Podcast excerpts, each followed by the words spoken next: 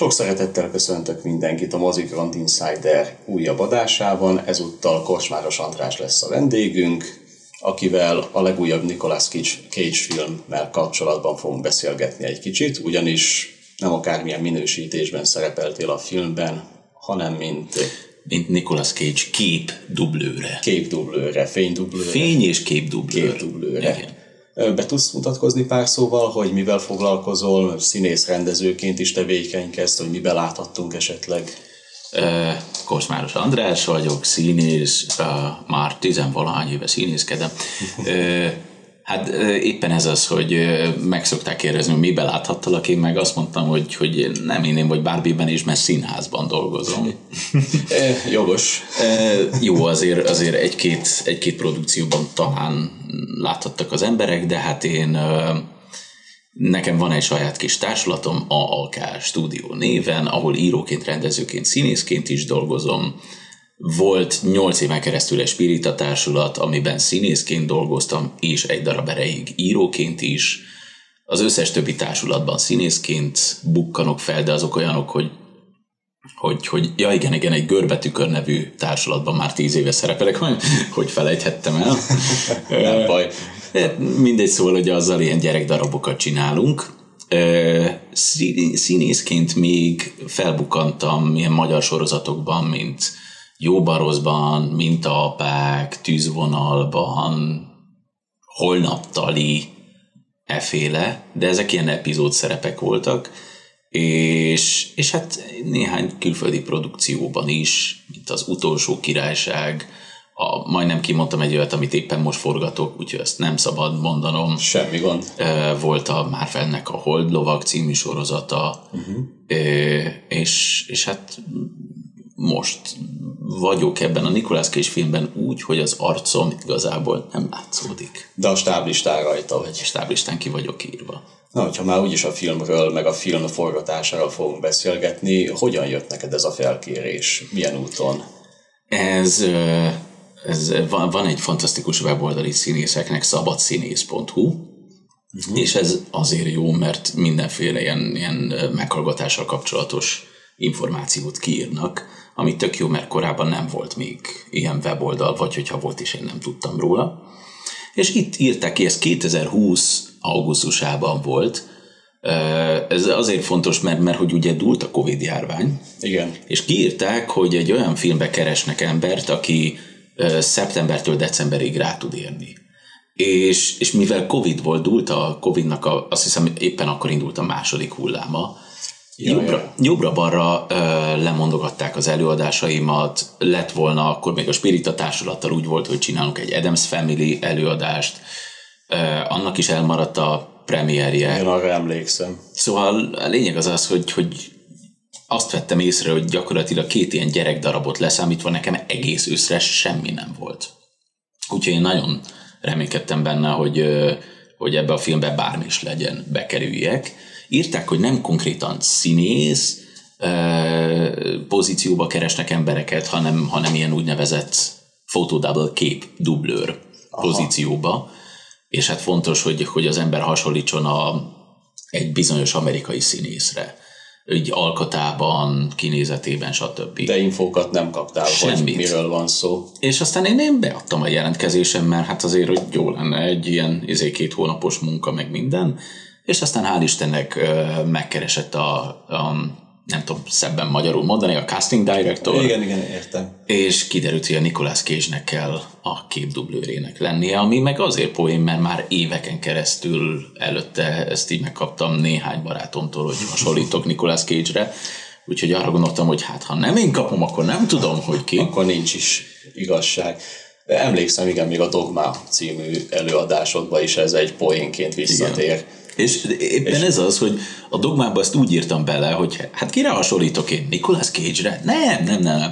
Szóval ez úgy került bele, hogy ez még másfél évvel a Nicolas Cage-es film előtt volt, mert már tényleg akkor ezt így megkaptam, ezeket a dolgokat.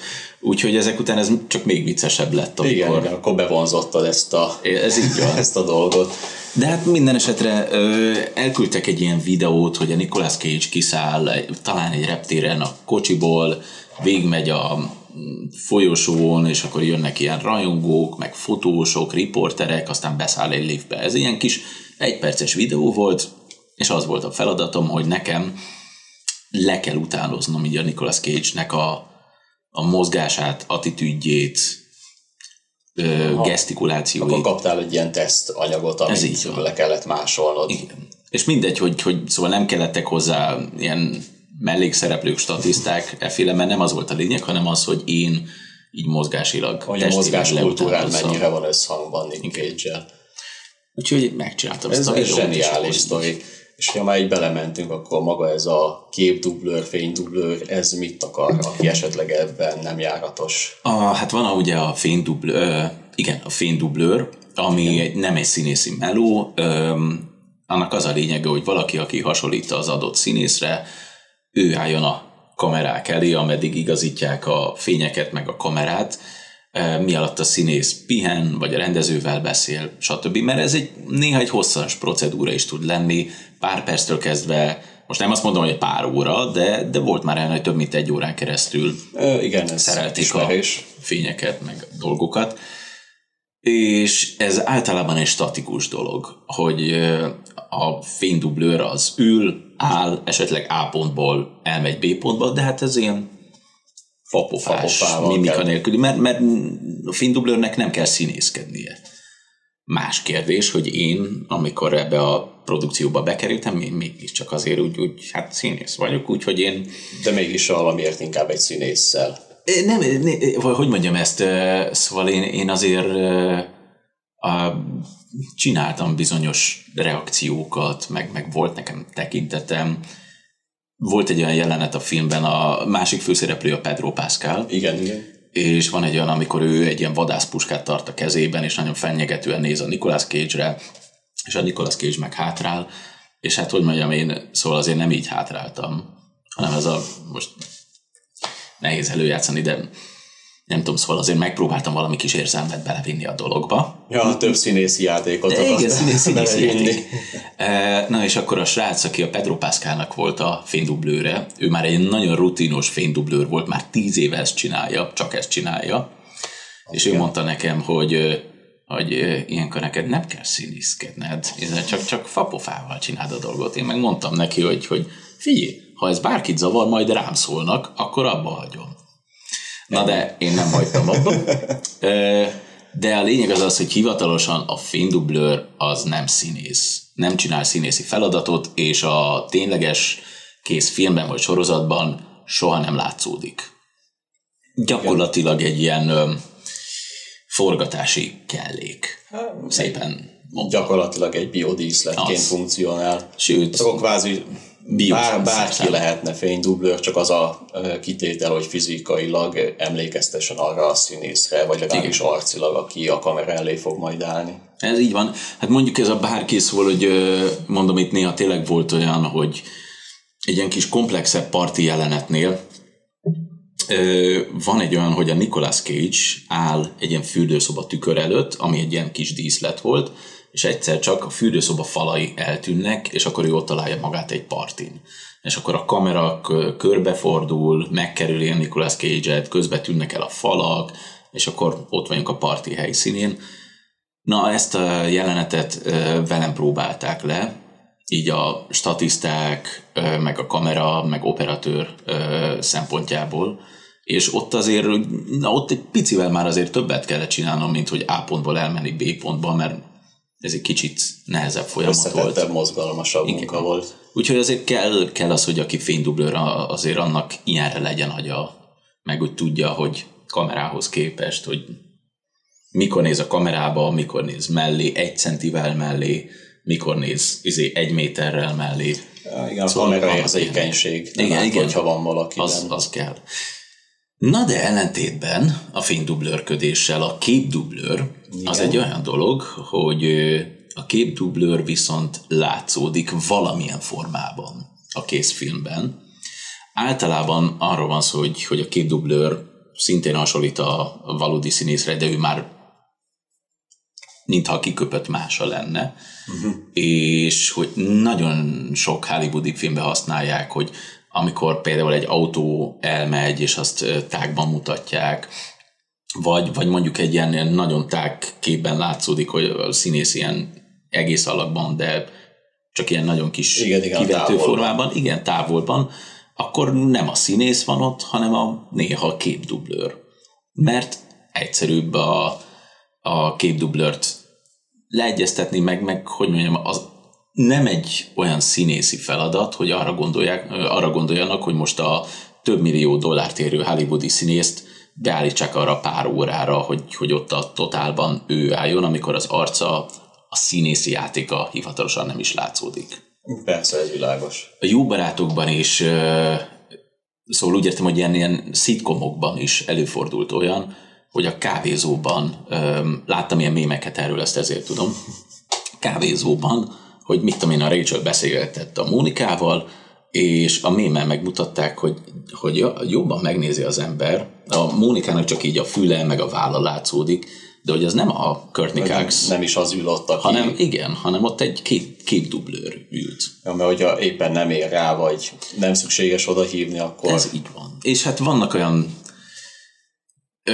néha ez rendezői, produceri döntés, néha meg a sztár azt mondja, hogy ezt oldják meg egy képdublőrrel, hogyha nem az én arcomat mutatják, akkor én nem is akarok ott lenni. Tényleg előfordulnak. Persze, hát azért vannak az olyan sztár alűrök mondjuk, hogy neki erre nincsen kedve gyakorlatilag, igen. És inkább oldjátok meg máshogy, vagy produceri döntés, hogy ne kelljen már azért a plasta plusz gázsét kifizetni egy sztárnak. Ez sokszor így van, de még olyan is előfordult, hogy például hallottam, hogy a Dűne esetében, amit itt forgattak, igen. Budapesten, hogy volt az Oscar Isaac nevű színész, és akkor helyette meg azért kellettek az újraforgatáson képdublőrök, vagy egy képdublőr, mert akkor a rendes forgatás óta már eltelt fél év, és akkor éppen az Oscar Isaac-et nem tudták idehozni Magyarországra. És ja. Akkor egyszerűbb volt, hogy ugyanúgy képdublőrrel osztották meg, és itt jön még egy érdekesség, mert velem is csinálták ezt a Nicolas Cage filmnél, hogy raktak az arcomra pontokat, meg beszkennelték az egész arcomat, testemet, stb. És lehet, hogy a filmben van egy-két olyan pillanat, amikor futólag, amikor én vagyok ott, csak az arcomat Nick Cage-re rakták. Hát akkor ez a tényleg az állarc. Ez igen, abszolút a digitális állarc. Hál' Istennek nem az volt, hogy így körbevágták az arcomat, aztán... Ez érdekes, akkor használták a mocap technológiát ennél gyakorlatilag. Elvileg nem tudom, hogy végül volt-e olyan snit, de nincs kizárva. Uh-huh. Mert szóval mondom, én kaptam ilyen pöttyöket, mert azt még el kell mondani, aki nem látta ezt a filmet, az a magyar cím, hogy a gigantikus tehetség elviselhetetlen súlya. Igen, ez kimaradt. Szóval úgy ugye ebben van egy-két olyan jelenet, amikor Nicolas Cage a saját fiatal lényével beszélget. És a készfilmben mind a kettőt ugyan Nicolas Cage játsza, mind a kettőben az ő arca látható, csak viszont volt egy amerikai srác, aki eljátszotta a fiatal énjét, amikor a Nicolas Cage a jelenlegi énje volt, de aztán a fiatal énje borottvált arcú, a jelenlegi énje szakállas. Úgyhogy Nicolas Cage leforgatta az összes ilyen jelenetet, amikor a fiatal énjével beszélget, szakállasan, majd utána megborotválkozott, ilyen hosszabb parókát kapott, és ő játszotta a fiatal énjét, és akkor meg én voltam a jelenleg énje, a szakállas énje. Ja. Szóval ezt így vettük föl, és hát pontosan tudom, hogy vannak ilyen úgynevezett unsnittek. Van, akinek ez egyértelmű fogalom, valakinek nem. Szóval ugye az unsnitt az, amikor mondjuk az, hogy téged fölül vesznek, és az én vállam fölül vesznek téged. Igen. És akkor az én fülem, vállam, az látszódik. Na hát ebben a Nicolas Cage filmben konkrétan vannak olyanok, amikor még a film előzetesbe is belevágtak olyan részt, amikor az én fülem mellől látszik. Tehát, hogyha Andrást látni akarja valaki a filmben, akkor igen, ott a vállad meg a füled. Fantasztikusan kicsi fülem végül. Akkor te gyakorlatilag mind a kép, mind a fénydublőri funkciót együtt láttad el ennél a mozinál. Igen, na most azért el kell mondanom, hogy engem eredetileg csak a képdublőr pozíciójára vettek föl, ami 3-4 nap volt az egész forgatásból. Csak mondták, hogy mivel ilyen Covid, meg Covid időszak van, meg igyekszenek emiatt minél kevesebb embert bent tartani így forgatáson belül, hogy elvállalnám-e a fénydublőrködést is, így pluszba. Én meg úgy voltam vele, hogy hát örültem neki, hogy megkerültem egy Hollywoodi filmbe, úgyhogy még szép. Akkor a Covidnak köszönhetően kaptál plusz munkát még felett is. És már csak azért is a Covidnak köszönhetően, mert eredetileg valami olyasmit hallottam, hogy talán Kolumbiában akarták leforgatni, de pont a Covid valahogy ezt meggátolta, és amiatt döntöttek úgy, hogy akkor egyszerűbb Budapesten leforgatni. Nálunk szabad volt a kibejárás még egy akár, ideig. Igen. Vagy nem tudom, szóval másféle korlátozások voltak meg. Törvények, nem tudom. De a lényeg az, hogy a Covid emiatt duplán. Tök jó. Ez zseniális. A forgatási körülmények azok milyenek voltak? Majd nem tudom, hogy mennyit mesélhetsz el erről. Szerintem most már simán. Hát ez az egész Covid dolog, ez mindenképpen körbenegte az egészet. Olyan szempontból, hogy meddig forgattátok? 2020 szeptember végén még csak ilyen előkészítés volt, október elejétől december elejéig. Aha. Úgyhogy, szóval ez egy ilyen 2 hónap volt. És minden nap volt akkor neked így dolgod a szedben, vagy... Szinte igen. De éppen ez az, hogy ha csak képdublőr lettem volna, akkor 4 nap, aha. De így, hogy fénydublőr, így gyakorlatilag minden napot kellett lennem. Hát igen, hogy a Nick Cage a főszereplő, szinte minden nap ott van, akkor neked is ott kell lenned ugyanúgy. Igen. Úgyhogy nekem egyébként ezért volt nagy élmény visszanézni ezt a filmet, meg ezért olyan nagyon különleges ez az egész, mert hiába színészileg, hiába minimális az én szerepem, de minden egyes jelenet forgatásán ott voltam, bármikor, amikor a Nicolas Cage egy széken ül, én ott ültem abban a székben, ágyon fekszik, én ott feküdtem azon az ágyon, feküdtem Nicolas Cage ágyában. Most már te is elmondhatod magamról. Most már én is elmondhatom magamról, nem elég a 4 feleség. Szóval ez nekem nagyon különleges. De a egyik legkülönlegesebb helyszín, azt kell, hogy mondjam, a forgatás nagy része az Budapesten meg Magyarországon zajlott, viszont az első pár hét az Dubrovnikban, Horvátországban. A tenger mellett konkrétan. És a legkülönlegesebb helyszín az egy ilyen Szikla fal volt, ahonnan a filmben, egyébként az előzetesben is benne van, hogy leugranak a szikláról a tengerbe. És ez egy olyan kis vadregényes helyszín volt számomra, és tök jó volt, hogy én nagyon szeretek amúgy is ilyen magánemberként így kirándulni, elmenni ilyen helyekre, mondjuk ilyen tengerpart mellé nagyon ritkán tudok kirándulni, de minden esetre szóval tök jó volt, hogy ott vagyok a tenger mellett, és engem azért fizetnek, hogy én ott legyek, és hogy éppen egy ilyen filmnek a részese legyek. Szóval azt én nagyon... Belekóstoltál a hollywoodi sztárság világába így egy kicsit. Igen, hogy visznek is jobbra-balra. Az valami fantasztikus volt, hogy hát egyből a legelején kb.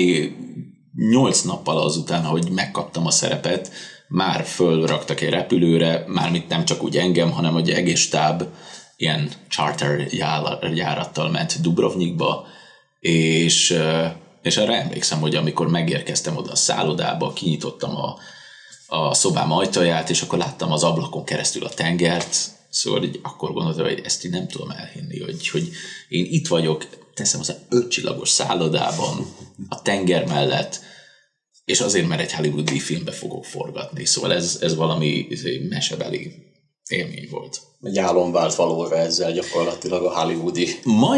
Majdnem azért az álomhoz még az is hozzátartozik, vagy hogy mondjam, hogy még azért nem teljesül be teljesen az álom, mert azért nem látszódik az arcom a filmben, úgyhogy szóval élményileg mindenképpen csodálatos volt.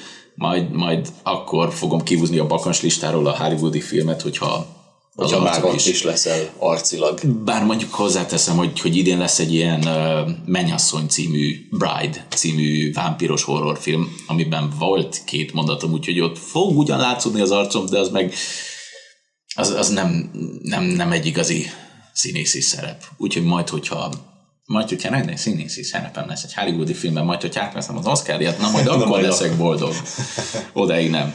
Na, hosszú odáig még az út, de bármi megtörténhet, ahogy ez a felkérés is hirtelen jött. Hát ez abszolút. És maga a forgatás, az milyen élmény volt, hogy amikről be tudsz még számolni, Nick Cage-el forgatni, vagy Pedro Pascallal, hogy milyen élményeket szereztél velük? Nézd, ilyen szempontból egyébként tök jó volt tényleg látnom azt, hogy nem is az, hogy mit csinálnak felvétel közben ezek a színészek, mert azt ugye látjuk, mindenki látja, hogyha megnézi az adott filmet, hanem az az érdekes, amikor éppen nincs felvétel, hogy akkor hogyan töltik az idejüket. A Pedro Pascal, ő egy ilyen, nem tudom, 11 évvel fiatalabb, mint a Nicolas Cage, de jóval kevesebb filmet csinált, mert nagyon nehéz annyi filmet csinálni, mint a Nicolas Cage, aki biztos. Évente 4-5 filmet bemutat. Szóval a Nicolas Cage már egy kicsit úgy fáradtabb volt, rutinosabb, neki kamera elé állni és szöveget mondani olyan természetes, mint mit tudom én, vacsorát enni, vagy fogat mosni. Pedro Pascal esetében azért érződik, hogy ő még csak nemrég, bár ő is azért már forgatott egymást, ugye a Mandaloritól kezdve voltak filmek, Kingsman, meg ugye Trónok harca, azzal lett igazán híres. Szóval van már neki azért egy-két filmje, de ő még csak most került be az élvonalba. És ő még sokkal ilyen lelkesebb, vidámabb, és ő tipikusan az a csávó, aki úgy hirtelen mindenkinek a legjobb barátja.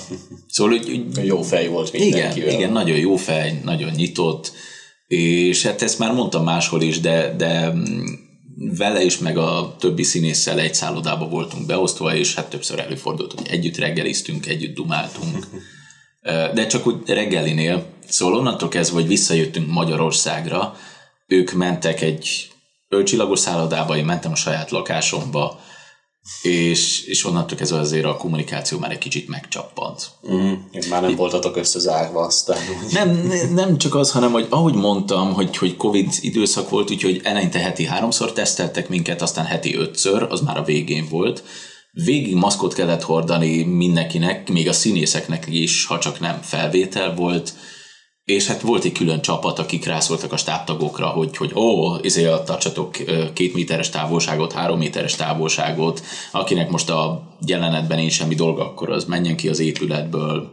Külön voltak erre ilyen egészségügyi emberek, akik figyelték a forgatást is, hogy mindenki. És hát volt olyan, hogy a színészeknek le voltak téve ezek a kis híres, kinyitható székek, és előfordult olyan, hogy ilyen konkrétan kordonnal azt így körbe zárták, hogy még a stábtagok sem mehetnek oda, csak az asszisztensek maximum, vagy a rendező.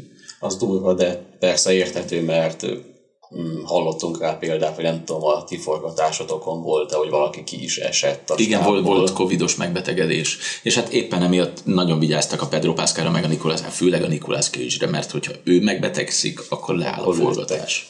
Igen, ő gyakorlatilag minden jelenetben ott van. Igen, hát legalábbis főleg, amit itt forgattak Magyarországon. De mondom, én nagyon élveztem ezt az egészet.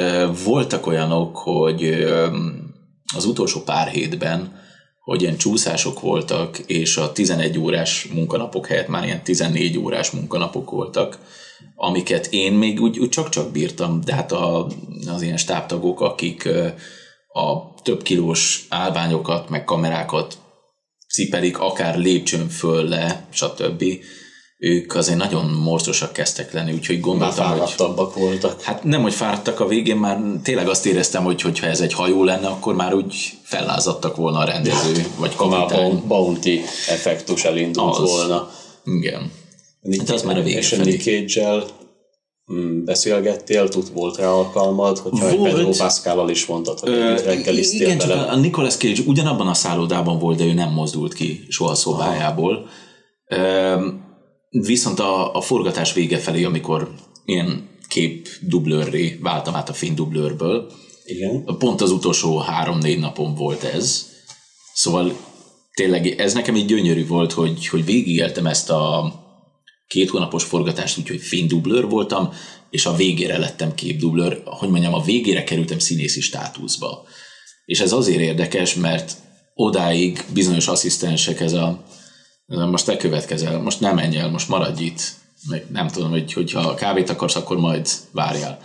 De amikor a színészi státuszba kerültem, akkor meg akár ugyanaz az asszisztens, vagy egy másik, hozhatok neked valamit, hozhatok egy kávét. Egyből máshogy beszéltek. Igen. De ez hogyan jött, vagy ez, hogy hirtelen színészi státuszba kell? Hát ahogy mondtam, hogy ez a kép dublörködés. Jó, hogy az ennyire más. Igen. Ja, hogy szóval én hiába a Nicolas Cage-nek így a képdublőre voltam, gyakorlatilag abban a 3-4 napban én ugyanúgy színészként voltam kezelve, mint bármelyik másik ember, ez nem semmi. Aki rendes szereplője a filmnek. Szóval a végén, amikor ilyen képdublőrként voltam jelen, mondom, ilyen színészi státuszba kerültem, akkor volt erre alkalom, hogy akkor már én is így a barikádon belül leülhettem ezekre a kinyitható székekre, és akkor ott volt saját ilyen széked is. Hát igen, csak a Nicolas Cage-re rá volt írva, hogy Nicolas Cage, az enyémre meg annyi, hogy cast. De nem baj, szóval ez legyen a életem legnagyobb problémája. Úgyhogy szóval ott azért volt alkalmam beszélgetni, de arra is emlékszem, hogy ott ült mellettem, olyan távolságra volt, mint te most, és úgy vártunk arra, hogy beállítsák a kamerákat, akkor már addigra is lett fénydublőröm. Szóval úgy várakoztunk, és az volt a fejemben, hogy gyerünk Andris, találj ki valamit, itt van melletted Nicolas Cage, most kérdez tőle valamit, mert ilyen nem lesz egy hónap múlva. Mit kérdezzek? Fogalmam. És persze olyankor nem jut eszébe az embernek semmi. Igen, mert nem. Ez a hogy érzed magad maximum. Szóval azért hozzá kell tennem, hogy nagyon sokan megkérdezték, hogy milyen a Nicolas Cage, hogy normális ember, stb. Igen, de nem, mert hogy amikor beszéltünk, teljesen hétköznapi ember benyomását keltette, de azért érződött, hogy neki tényleg azért vannak ilyen elvont dolgai, mármint így emberileg is. Hát ezt nyilatkozta, hogy ő a színészetet a sámánizmushoz hasonlítja. Aha, igen. Meg lehet tudni, hogy mennyi minden furcsaságot vásárolt már életében, így állatoktól kezdve a kastélyokon át. Igen, meg van neki egy piramis alakú kriptája, már így előre, hogy biztos, ami biztos, majd hogyha meghal, akkor ő oda kerüljön. A nemzet aranyát viszi magát. Kvázi, szóval, hogy vannak neki furcsaságai, de ettől szerintem ő csak egy színesebb, egy érdekesebb ember. Ezzel nincsen semmi baj. Szóval csak annyit akarok mondani, hogy látod, ellentétben a Pedro Pascallal, valahogy azt érzem, hogy a Pedro Pascal egy olyan csávó, aki leülsz és dumálsz vele akár órákon keresztül, és az teljesen mellékes, hogy ő egy filmsztár.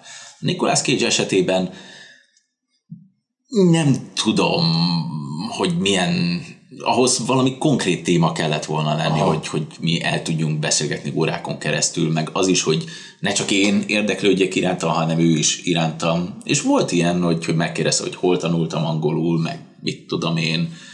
Szóval, hogy és mondtad olyan... te is, hogy amerikai filmekből, meg Cartoon Network. Ez így van. Igen, ezt mondtam. A Cartoon Networköt nem mondtam, az amerikai filmeket mondtam. Főleg Nick Cage filmeket.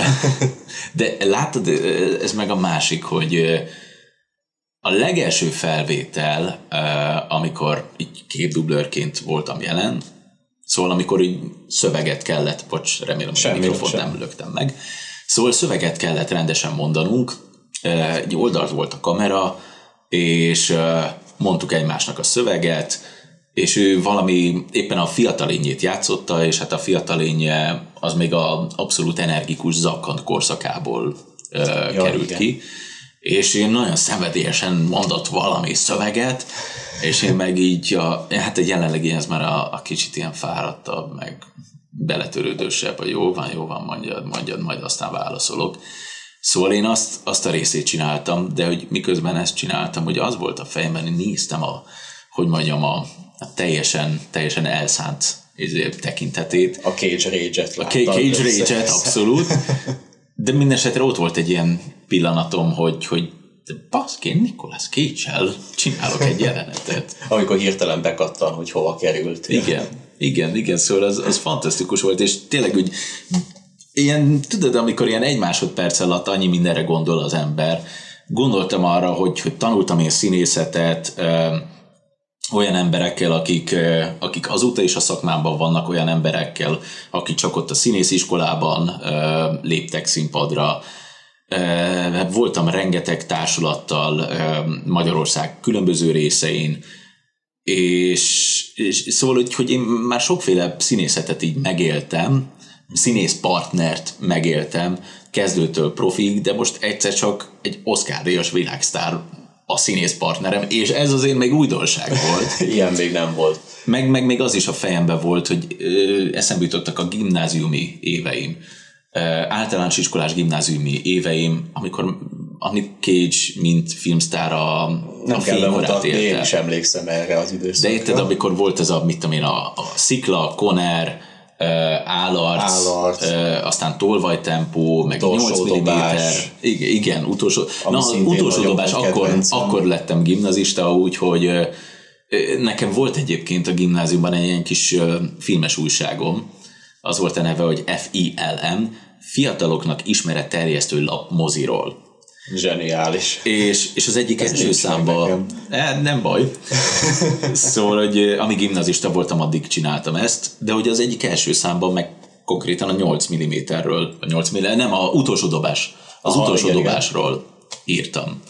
És emlékszem, hogy hát érted, hogy ugyanúgy írtam erről a filmről, mint a többi hollywoodi filmről, de így ekkor így visszagondoltam, hogy ha én vissza tudnék utazni a múltba, és akkor újságos szerkesztő énemnek elmondhatnám, hogy aztán ezzel az emberrel fogsz együtt dolgozni.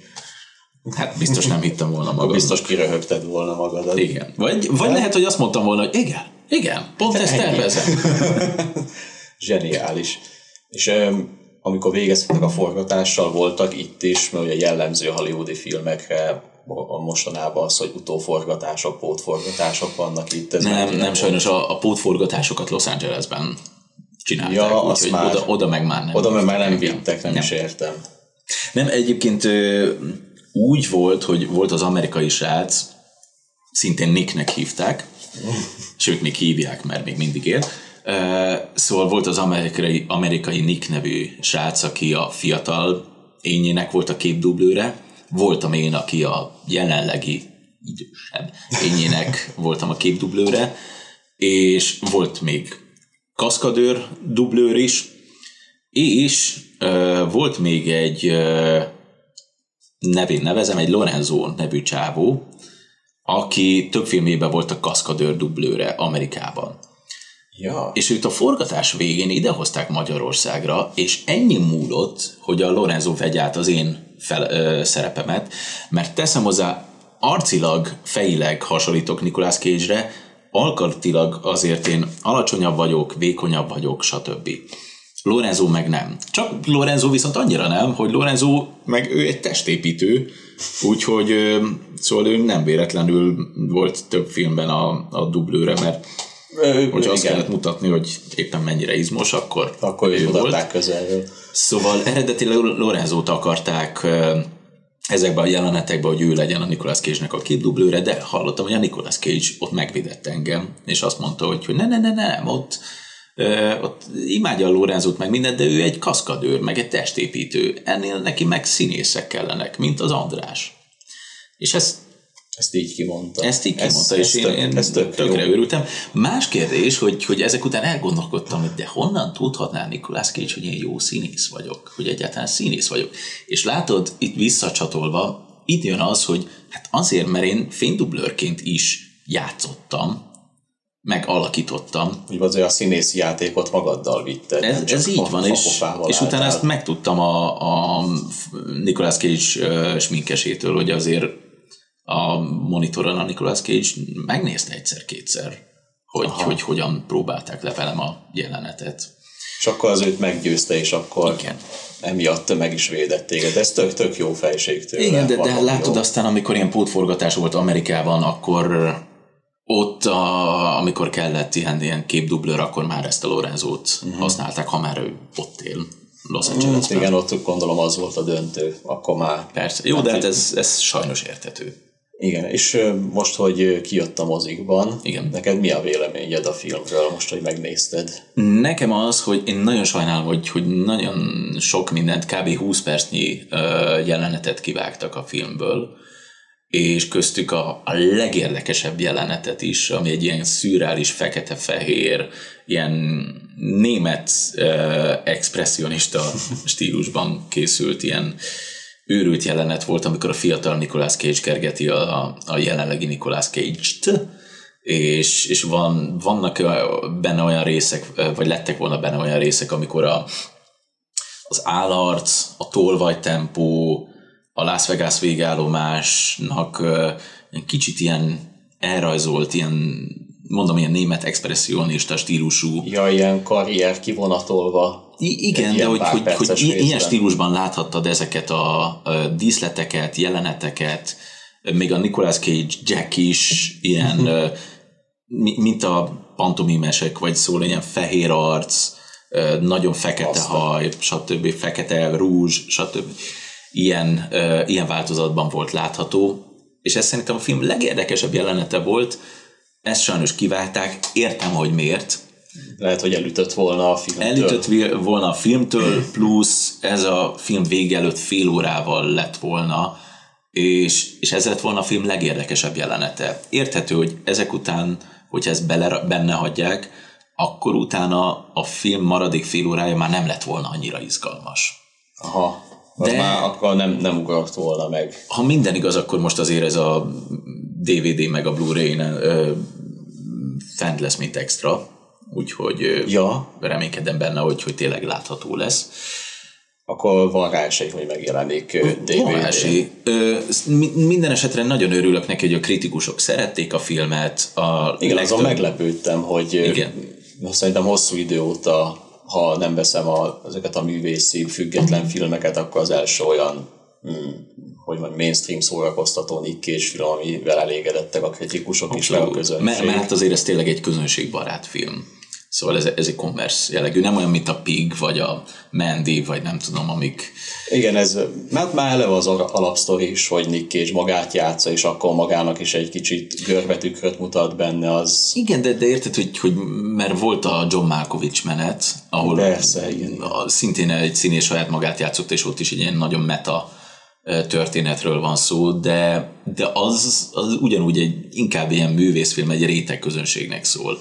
Ez meg egy akcióvígjáték, úgyhogy... És annak szerintem így a felhozatalban az utóbbi időkből, mint akcióvígjáték talán ha nem is a legjobb, de az egyik legjobb. Igen. Mert egyébként azzal szerintem nagyon sok mindenki egyetért, hogy azzal hívják fel az emberek figyelmét, hogy Nicolas Cage-et játsza, és úgy utalások vannak a filmjeire, meg saját magával beszélget, de ugyanakkor meg, ami miatt ezek után megszeretik a filmet, az, hogy a Nicolas Cage meg a Pedro Pascal milyen jó párost alakít. Azon meglepődtem, igen, mert egyébként egy baromi jó összhang, tök jó kémia van közöttük. Igen. Akár egy ilyen, mint egy halálos fegyver filmeknél. Hát igen. Az ő párosukkal még egy ilyen buddy cop movie-t is meg is néznék szívesen. De látod, te is mondtad a copot, de hát éppen ez az, hogy végén kiderül, hogy ez nem egy ilyen két órás ajnározás a Nicolas Cage-ről, hanem ez egy buddy movie, igen. Az a klasszikus, amin fölnőttünk a 90-es évekből, de még a 80-as évekből átívelve. Igen, mindenki emlékszik a 80-as évekre. Főleg, hogyha a Stranger Things-ről van szó. Hát igen. Szóval a kritikusok szerették, sajnos nem lett egy nagy siker, anyagilag, mármint a nem lett nagy alatt azt értem, hogy nem lett siker egyáltalán. Uh-huh. Szerintem eleve ez egy olyan film, ami inkább tényleg majd így a streamingen, meg DVD-n. Hát ott valószínűleg hasítani fog, itt már inkább csak akik a Nick Cage rajongók. Nekünk, aki a gyerekkorunkat jelentette, az összes Nick Cage filmet láttuk, muszáj volt elmenni moziba megnézni. Hát igen. De nézd, én jól szórakoztam rajta. Szerintem nem lett az év filmje, amiben egyébként reménykedtem, mert megvolt benne a potenciál. Nem lett az év filmje, de egy nagyon szórakoztató film. De egy különleges élmény volt végül is ezzel az attitűddel, ahogy megcsinálták. Jaj. Jó, hát nagyon szépen köszönöm, hogy a vendégem voltál, és remélem még találkozunk egy következő adásba, hogyha egy hagyományosabb film, egy kibeszélő kapcsolatban. Legyen így. Köszönöm szépen. Köszönöm szépen. Sziasztok!